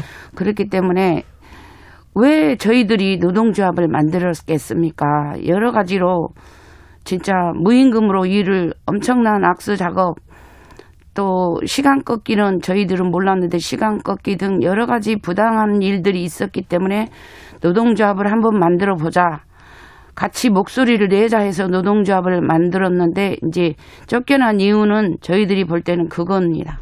쫓겨난 이유가 뭐 노동조합을 만들었다는 이유겠죠. 이제 우리가 노동조합을 만들었다. 예, 부당함을 얘기하고 예. 우리가 정당한 요구를 하면 그들은 이제 그동안 우리를 억압했고 착취했고 마음대로 목줄을 매서 이쪽 이 현장 저쪽 이쪽 다 끌고 다니면서 일을 시켰는데 저희들은 악소리 한 번 내지 못하고 일을 했습니다. 그러다가 이제 노동조합을 만들고 우리가 아 부당하면 부당하다고 얘기하니까 그때서부터 우리를 이제 싫어했던 거죠. 음, 그 그들이라고 말씀하시는 것은 사측입니다. 지 수. 지, 수 INC. 네, 지수 저희들이 볼 때는요. 지수는 그냥 일감을 이렇게 일을 지도할 뿐이고 주도적으로 하는 거는 S&I 코퍼레이션이 다 주도적으로 일괄적으로 건물 관리 업체가. 그렇죠. 위에 건물 네. 관리 업체가 네, 네, 네. 지수 INC는 지금 지금 회사가 없어진 상황이죠. 그렇죠. 없어졌다라고 하는데 그들은 믿을 수가 없습니다. 그 관리자 책임자라는 분이 우리한테 하루에 세 번씩 문자를 회유하는 문자 또 전화 통화를 해서 우리 공공운수 서울 지부 이제 조직 부장님들이 그거를 아 이거 가만히 있으면 안 되겠다 법적 조치를 하자 해서 공문을 보냈으니까 음. 그 뒤로는 문자나 전화를 회유를 못합니다. 그래서 작년 관리자라는 게 지수 INC의 그렇죠 관리자. 아직도 아. 여의 사람 분이 있어요. 이사하고 두 분이 그렇게 문자를 주면서 회사는 이미 없어졌던데. 없어졌죠. 예. 우리 보고는 없어졌다라고 그러니까 하면서 해고시키고 회사는 없애버리고 그런 그런 상황이잖아요. 지금. 그렇죠. 그렇죠. 그러면서 계속 끊임없이 회의를 하고 작년 7월에 그만둔 사람한테 전화해가지고 이제 우리하고 이제 문자 이런 걸뭐 소통할 어떤 수가 문자가 없으니까. 어떤 어떤 문자가 온 거예요? 어, 뭐, 그 생활 유지비를 주겠다. 예, 주겠다. 예. 요구 조건 생각이 생각이 바뀐 게 없냐. 요구 조건은 뭐예요? 그래서 생활 유지비는 주겠다. 하지만 네. 해고 상황에서 생활 유지비를 주겠다 뭐 이런 건가요? 아니요, 이제 그거는 얘기를 음. 하자면 마포 빌딩으로 가라. 아, 여기 LG 트윈 타워 하지 말고. 네 네, 마포 빌딩으로 가라. 예. 근데 저희는 갈 수 없다라고 그거를 분명히 얘기했습니다. 왜냐하면 예. 마포 빌딩은 빌딩이 조그만하고 지금 19명이 일하고 있어요. 예. 예, 근데 거기를 우리 보고 가서 일하라. 그리고 저희 조합원 중에는 10사람이 야간 조가 있습니다. 예. 그럼 거기는 야간도 없습니다. 아, 그러면 노동 그 시간 대비 임금이 훅 떨어지는 겁니까? 그렇게 되면 마포 빌딩으로 가면? 시간 대비 그런 게 문제가 아니고요. 예. 그 사람들은 거짓말만 여지껏 지금까지 아니, 그러니까 일관해 왔기 때문에 다 이동할. 수가 없- 없는 거군요. 그렇죠. 마포, 마포 빌딩으로. 그렇죠. 그러면 왜 예. 우리를 거기로 보내면 그 지금 현재 일하고 있는 19사람은 또 다시 피해자가 되지 않습니까? 아, 그러니까 일부만 다시 재고용하겠다 그 말이네. 마포 빌딩으로. 아니요. 전원을 가라는 거죠. 그러니까 전원 그걸- 다 가라? 네 네. 예. 그래서 우리는 그걸 받아들일 수가 없고 지금 아니, 전원 다 가라는 거면 왜 받아들일 수가 없어요? 전원 다 가서 이- 일하는 가, 거면? 가서 일할 상황이 안 되죠. 그 현장에. 왜 그렇죠? 왜 그러냐면 지금 음. 19명인데 그러면 19사람이 또 희생을 당해야 되잖아요. 아, 제가 잘 이해를 못 해서 그러는데요.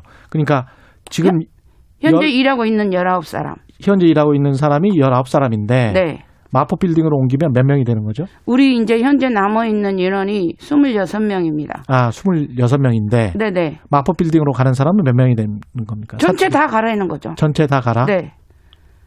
그러다가 또, 또 이럴 때도 있어요. 그러면 자기 집에서 가까운 데로 음. 가라. 그거는 노조를 음.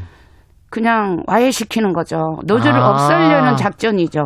그 노조를 없애기 위해서 그렇죠. 이렇게 네. 분리를 네, 시킨다 네, 네. 이렇게 생각을 하시는 네, 거군요. 네. 네. 예. 그리고 왜 저희들이 구광모 회장한테 말하고 싶은 거는 음.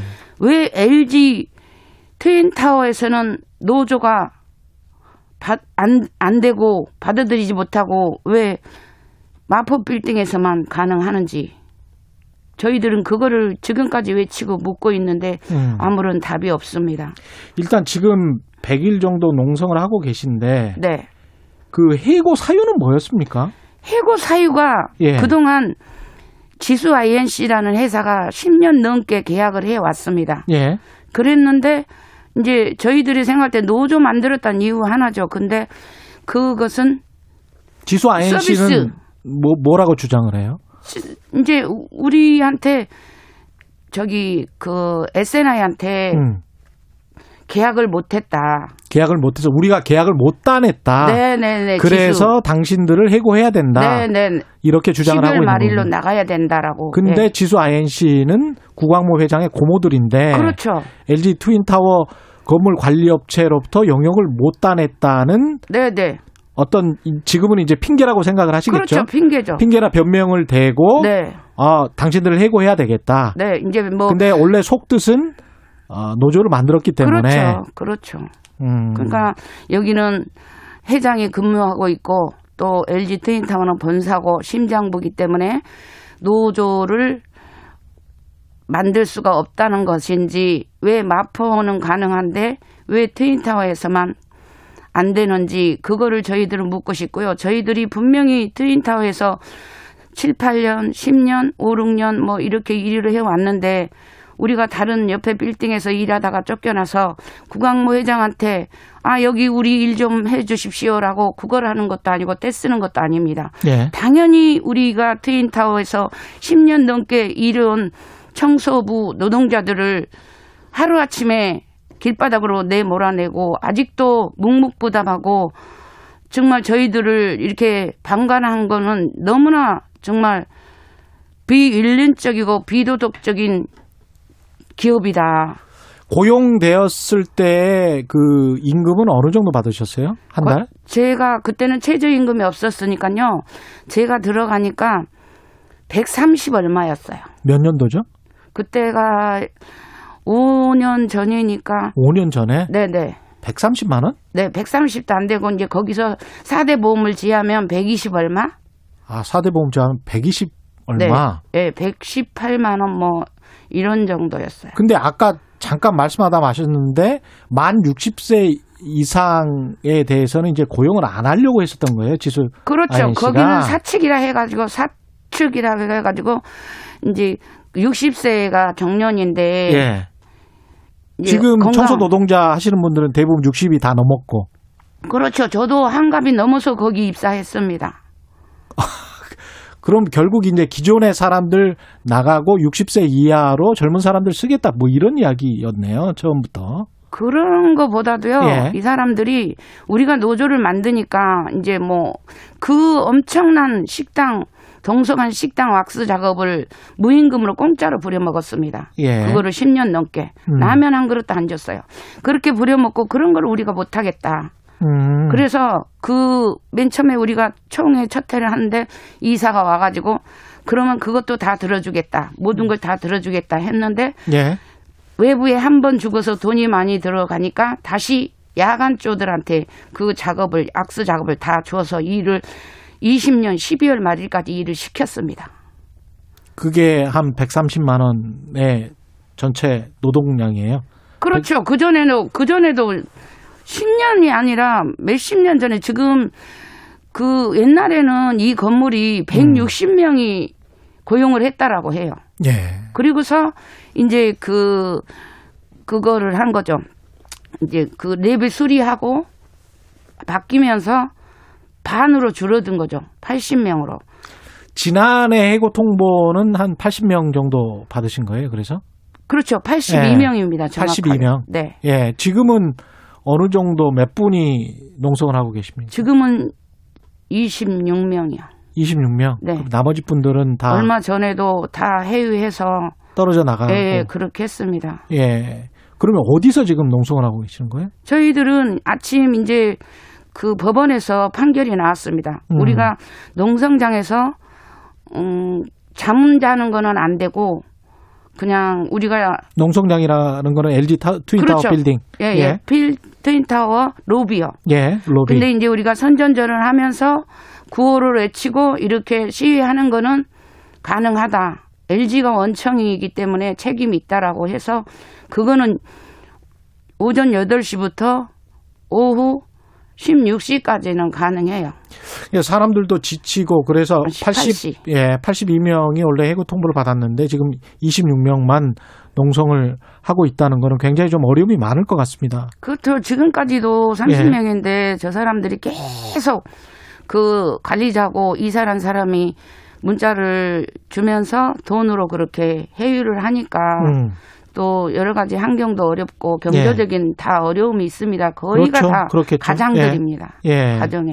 근데 이렇게 농성을 할 수밖에 없는 이유, 그걸 마지막으로 좀, 그, 잘 좀 말씀을 해 주세요. 예, 마지막으로 그 예. 얘기 드릴 수 있는 거는 저희들이 너무 부당하잖아요. 부당하다. 네, 해고 자체가 부당하다. 해고 자체가 부당합니다. 그 그래서 말씀을 하시는 거죠. 네, 예. 네. 그리고 음. 우리는 이제는 물러설 수가 없습니다. 정말 목숨을 거는 생사를 우리가 가지고 싸우는 겁니다. 우리가 어떻게 하루아침에 직업을 잃었는데 가만히 물러날 수는 없고 이제는 더 이상 한 걸음도 뒤로 물러설 수 없는 그런 상황. 그래서 이제 그 야간 텐트 이제 100일 날이 다가옵니다. 예. 100일 파업. 그래서 지금 저희들이 야간 그 이제 투쟁 텐트 100개를 LG 동관 주차장에 다 쳐서 야간 이제 시위에 돌입했습니다. 음. 25일부터. 예. 알겠습니다. 지금까지 박소영 공공운수노조 LG 트윈타워 분회장이었습니다. 오늘 말씀 감사하고요. 예, 시간이 예. 너무 짧네요. 할 예. 말은 많은데. 트리스탄 김님은 오죽하면 어르신 노동자들께서 노조를 만들까요? 민구님은 가끔 마포대교 지나가다 보면 봅니다. 구광모 회장님 잘 좀 헤아려 주세요. 이런 말씀하셨습니다. 오늘 말씀 고맙습니다. 네, 예. 감사합니다. KBS 1라디오 최경의 최강 시사 듣고 계신 지금 시각은 8시 44분입니다. 여러분은 지금 KBS 1라디오 최경영의 최강 시사와 함께하고 계십니다. 네, 구미의 한 빌라에서 3살 여자아이가 숨진 채 발견된 사건 아시죠? 청취자 여러분들도 들어보셨을 건데 지난달 첫 포도 이후에 아이의 외할머니가 친모인 것으로 밝혀져서 언론의 주목을 받고 있습니다. 하지만 사건의 본질보다도 사생활에 초점을 둔 선정적이고 자극적인 보도가 이어지고 있다는 지적도 나오고 있습니다. 미디어 인권연구소 뭉클 김원경 소장과 함께 관련 내용 짚어보겠습니다. 김원경 소장님 나와 계시죠? 안녕하세요. 네, 네, 안녕하세요. 예.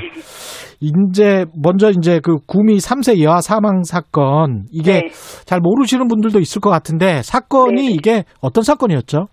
지난 2월 10일에 경북 구미의 한 빌라에서 난방도 안 되고 아무런 집기도 없는 빈 집에 홀로 숨져 있는 여아가 발견된 것입니다. 예. 아동학대 사건이 연이어 계속 불거지는 상황이었기 때문에 이 사건 역시 당시에 언론은 주목을 받았어요. 그렇죠. 그런데 예. 사체의 부패가 상당히 진행되었기 때문에 국가수 부검 결과 아이의 사망 시점이 작년 8월로 추정된다는 것 이외에는 정확한 사망 원인을 알 수가 없었습니다. 음. 그리고 당시 보도들은 아이 엄마가 어 아이가 살았을 때 홀로 아이를 두고 이사를 갔다고 하는데 과연 그게 사실일까? 그리고 어떻게 어 아이가 울었을 텐데 그것을 아무도 듣지 못했을까? 이런 식의 수많은 어떤 추측으로 구성되어 있는 보도들이었습니다. 예. 음, 경찰이 확정된 것이 아무것도 없어서 무엇도 확인해 줄 수 없다는 입장을 반복했기 때문에 언론 보도들도 이렇게 추측성 보도들로 이어진 것이었는데요. 예, 이 사건이 이제 다시 주목을 받게 된 것은 말씀하신 그 DNA 검사 이후가 된 것이죠. 이 DNA 검사를 해보니까 네. 숨진 아이가 외할머니였다. 이거는 맞는 거죠? 예, 팩트죠. 그것은 뭐 팩트라고 지금 그 법, 어, 얘기를 합니다. 일단 지난 10일에 경찰이 범행의 유력한 그 용의자로 공모자로 여아의 외할머니를 체포를 했습니다. 그런데 음. 11일에 경찰이 DNA 검사 결과 여아의 친모가 외할머니다라고 밝혔습니다. 예. 어, 외할머니는 아직까지도 출산 사실을 전면 부인하고 있는 상황입니다. 음. 그리고 또 어, 이미 많이 아시겠지만 여러 사람을 조사했지만 아이의 친부도 밝혀지지 않았습니다. 친부도 안 일단 밝혀졌고. 말씀드리고 예. 싶은 거는요. 예. 이 경찰이 친부를 확인하려고 하는 것은 음. 이 가족의 족보를 정리하기 위해서가 아니잖아요. 예. 어, 외할머니와 딸이 비슷한 시기에 출산을 했는데 음. 외할머니가 자신의 출산 사실을 감추기 위해서 자신의 딸과 자신의 아, 그 아기를 아이를 바꿔치기 했을 가능성이 높다라는 추측이 나온 것이고요. 그렇죠. 만약에 이게 사실이라면 또 다른 아동 학대나 유기가 존재할 수 있다는 가능성 때문에 이 친부를 찾는 수사를 진행하고 있는 것입니다. 그런데 이제 우리, 예. 예, 우리 언론은 이것과 상관없이 그야말로 친부 찾기 놀이에 지금 빠져 있는 그런 상황이라고 볼 수 있습니다. 그러니까 언론의 관심은 사실은 아동학대의 사회 구조적인 문제 쪽으로 갔어야 되는데 네. 그 친부찾기 놀이나 뭐 과거에 뭐 사랑과 전쟁 같은 그런 드라마 소재 쪽으로 많이 갔다는 말씀이네요. 예, 그렇죠. 예. 어, 이 외할아버지의 친, 외할아버지가 친부가 아니다. 그런데 어, 외할머니의 내연남을 검사를 했다. 그런데 이분도 아니다. 또 음. 다른 사람도 추가로 불러서 DNA 검사를 했는데 아니다. 이런 식의 내용들이 하나하나 마치 실시간 중계되듯이 계속 어, 업데이트되면서 보도가 되었고요. 이런 수많은 보도들의 어, 댓글로는 대부분 이제 막장 드라마를 보는 것 같다라는 식의 악플들과 지나친 관심, 뭐 엄청난 흥미 위주의 그런 이야기들이 어, 이어졌거든요. 그래서 딱히 어떤 보도가 가장 나빴다라기보다는 어, 굉장히 과잉 보도되었으나 이 예. 보도들이 과연 우리의 어떤 뭐 사회적 공익에 어떤 의미가 있는지 전혀 찾아볼 수 없는 내용이었다라는 생각입니다. 그러니까 사람들의 훔쳐보기 본능에만 충실하게 그 기여하는 그런 보도들이 많았다 그런 말씀이네요. 그렇죠. 예. 근데 방송사 한 프로그램에서 숨진 네. 아이의 얼굴 사진을 이제 유튜브에 공개를 해버렸어요. 네, 네. 그 다음에 이제 인용 보도도 많이 됐던데 이게 아이 얼굴을 공개하는 것까지 필요했을까 이런 생각도 들고요. 어떻게 보십니까? 이 문제는? 어, 일단은 아이의 피해자의 얼굴을 공개하는 것은 적절치 않습니다. 예. 어, 사실 이전에 우리가 양부모에게 학대당한 아이의 얼굴을 공개했던 일이 있었죠. 최근에. 어, 그때 그 아이가 정인이라고 이제 보통 말을 많이 하는데 정인이 얼굴을 공개했을 때에도 저는 이것은 적절치 않다라고 생각을 했어요. 어, 그때 당시에는 최소한 설명은 있었습니다. 그러니까 아이의 얼굴에 너무나 많은 아동학대 그 증거들이 보이기 음. 때문에 예. 어, 이 아이, 아이 아동학대 정황을 드러내기 위해서는, 어, 얼굴을, 어, 공개할 수밖에 없었다라는 음, 보도의 목적이 있네요. 예. 있었어요. 예. 네. 그런데 지금의 상황은 사실은 아동 학대라는 것 자체도 지금, 어, 그, 뭐, 시신의 상태나 이런 걸 봐서는 증명할 수 없는 상태가 되어 있는 것이고요. 아이의 얼굴을 예. 공개한다고 해서 제보가 더, 더 많이 들어온다고 저는 보지 않습니다. 이미 충분히 화제가 되었고요. 음. 아이의 얼굴을 공개하는 것은 한마디로 상업적인 이익 이외에는 저는 별로 없다고 생각 이 들거든요. 예. 아동학대 처벌법 35조를 보면 아동보호 전문기관, 수사기관, 언론 등의 사건 관계자를 특정할 수 있는 일체의 개인정보를 누설하거나 보도할 수 없도록 규정하고 있습니다. 아. 피해 아동 신원이 특정돼서 2차 피해가 발생할 수 있기 때문인데요. 예. 그래서 당연히 언론 보도 가이드라인 등도 피해 아동 신상 정보 노출을 가장 엄격하게 금지하고 있습니다. 그런데 우리 언론은 자꾸 공분을 일으- 일으켜야 된다. 뭐 아동학대 경각심을 키워야 된다. 제보를 더 많이 받아야 된다. 이런저런 이유로 원칙을 너무나 쉽게 어기고 있는 것이에요. 속마음은 크릭 장사인데. 그렇죠. 그리고 사실 예. 피해 아동은 예. 한 번도 동의한 바 없잖아요. 예. 이것에 대해서. 그리고 그 피해 아동을 대신해서 아이의 인권을 지켜줄 수 있는 어른조차 없는 정말 약자 중에 약자인 그런 상황인 아이였어요. 그러네요. 그런 상황을 저는 언론이 이용하는 것이 아닌가 이런 생각마저 들어서요. 음. 사실 유튜브라고 하더라도 공영방송에서 어, 운영하고 있는 방송사 유튜브에서 이렇게 얼굴을 공개한 것은 매우 부적절했다고 생각하고요. 또 게다가 그 공개를 했다는 이유로 대부분의 이제 언론사 연합뉴스를 비롯한 어, 수많은 언론사들이 이어서 그 보, 그것을 보도를 했거든요. 예. 근데 이게 어차피 공개를 했으니 어, 언론이 보도하지 않아도 네티즌들이 다 퍼나를 거야 이렇게 생각하실 수도 있어요. 그런데 네티즌이 퍼나르는 것과 음. 어, 아주 공신력 있는 언론사에서 그렇죠. 이 사진을 다르죠. 계속 이용하는 것도 다르거든요. 예. 그 이것도 아마 기억하실 텐데 청취자분들이 라면 형제 사건이라고 있었어요. 네 네. 그것도 이 형제가 라면을 배고파서 라면을 먹다가 불이 났다 이런 보도가 있, 있어서 라면 형제라고 이름이 지어졌는데 네네. 이것도 사실이 아니었 던 거잖아요. 예, 그 보도는 사실은 굉장히 이제 어 이제 코로나19 시대에 학교에 가지 못하고 있는 아이들이 집에 있다가 이제 비극을 당했다라고 해서 이제 공부원 그러니까 국가적으로 뭐 이렇게 큰 걱정을 일으키는 그런 보도였죠. 그런데 사실 그 보도는 라면이 아니라 하더라도 충분히 의미 있는 그 아동 학대와 연관되는 사안이기도 하고 여러 가지 의미 있는 사안이었어요. 그런데 예. 이게 어찌 됐던 어, 굉장히 큰 화제가 된 것은 라면을 끓여 먹다가 이제 그렇게 되었다라는 것이었는데요. 사실 그 이후에 어, 화제 어, 지- 진압을 그 이제 어, 결과가 드러났는데 라면이 아니었다는 거예요. 그냥 예. 불장난을 하다가 어, 그렇게 불이 났다라는 것이었는데요. 음. 당시의 언론 보도는 최초에 어, 소방 당국이 가스레인지 부근에 불이 났다고 말을 하고 그 얘기를 듣고 아 이건 음식 조리 중에 화재가 내- 났겠구나라고 생각하면서 이 라면이라는 단어가 불쑥 나오면서 이제 추정이 어, 전부 다 거의 모든 언론이 그렇게 보도를 하게 된 것이죠. 그러니까 라면 형제였다라는 것은 확인된 게 아닌데 네. 한쪽에서 쓰니까 그냥 다 라면 형제가 돼버린 것이고. 그렇죠. 그러니까 최초 보도한 그 라면이라는 말이 들어간 보도 이후에 그 어떤 언론도 라면이 맞나라고 묻거나 그것을 확인하는 과정이 없었다라는 게 정말 우리 언론의 그 받아쓰기 보도를 그대로 보여주는 것이 아닌가 이런 생각이 듭니다. 사실 이 사건의 본질도 어떻게 보면 이제 혼자 집에 남아 있었던 아이들, 그 다음에 그렇게 될 수밖에 없, 없는 어떤 그 부모, 엄마, 네. 이런 쪽에 이제 초점을 맞췄으면 그것도 이제 사회 구조하고 연결이 좀 될 것 같은데요. 그렇죠. 예. 네. 이 보도 보면은요, 지금 아이를 키우는 그 과정에서 이제 뭐 생계를 유지해야 되고 굉장히 어려운 상황인 부모들이 굉장히 많고 특히 홀로 아이를 키우고 있는 엄마의 경우에는 그 어려움이 정말 굉장히 크다라는 것을 보여주거든요. 예. 그런데 문제는 이런 보도를 하면서 주로 엄마에게 초점을 맞추잖아요. 엄마는 무엇했어? 엄마는 왜 그 시간에 없었어? 뭐 이런 식으로만 그 관점이 가는 것도 굉장히 문제라고 생각하고요. 그런 어, 관점을 시민들이 갖는 게 아니고 저는 언론이 그렇게 생각할 수 있도록 어, 이 스토리텔링을 하고 있다라고 생각을 해요. 그래서 음. 대부분의 이 아동학대, 아- 아동학대 보도에서 엄마 또는 계모 이런 식의 키워드가 집중되는 것은 문제라고 생각합니다.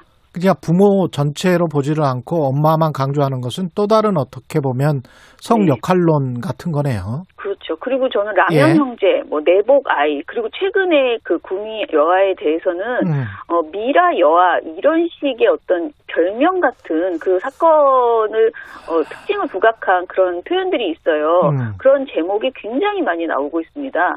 그런데 이렇게 그 어리 그 아, 사건과 그 특징을 부각한 내용 자체가 사실은 저는 어, 혐오 표현이 될 수 있다라는 생각이 들고요. 예. 너무나 성정적이거든요. 음. 그리고 또 사실과 맞지도 않았잖아요. 라면 형제도 그렇고 예. 지금 미라 아이라고 여아라고 하는 것도 음. 전혀 사실이 아니라는 그 경찰의 그 이야기도 있거든요. 예. 그래서 이런 식의 표현을 쓰지 않는 것도 우리가 어, 어, 좀 시작해야 된다 언론에서 이런 생각입니다.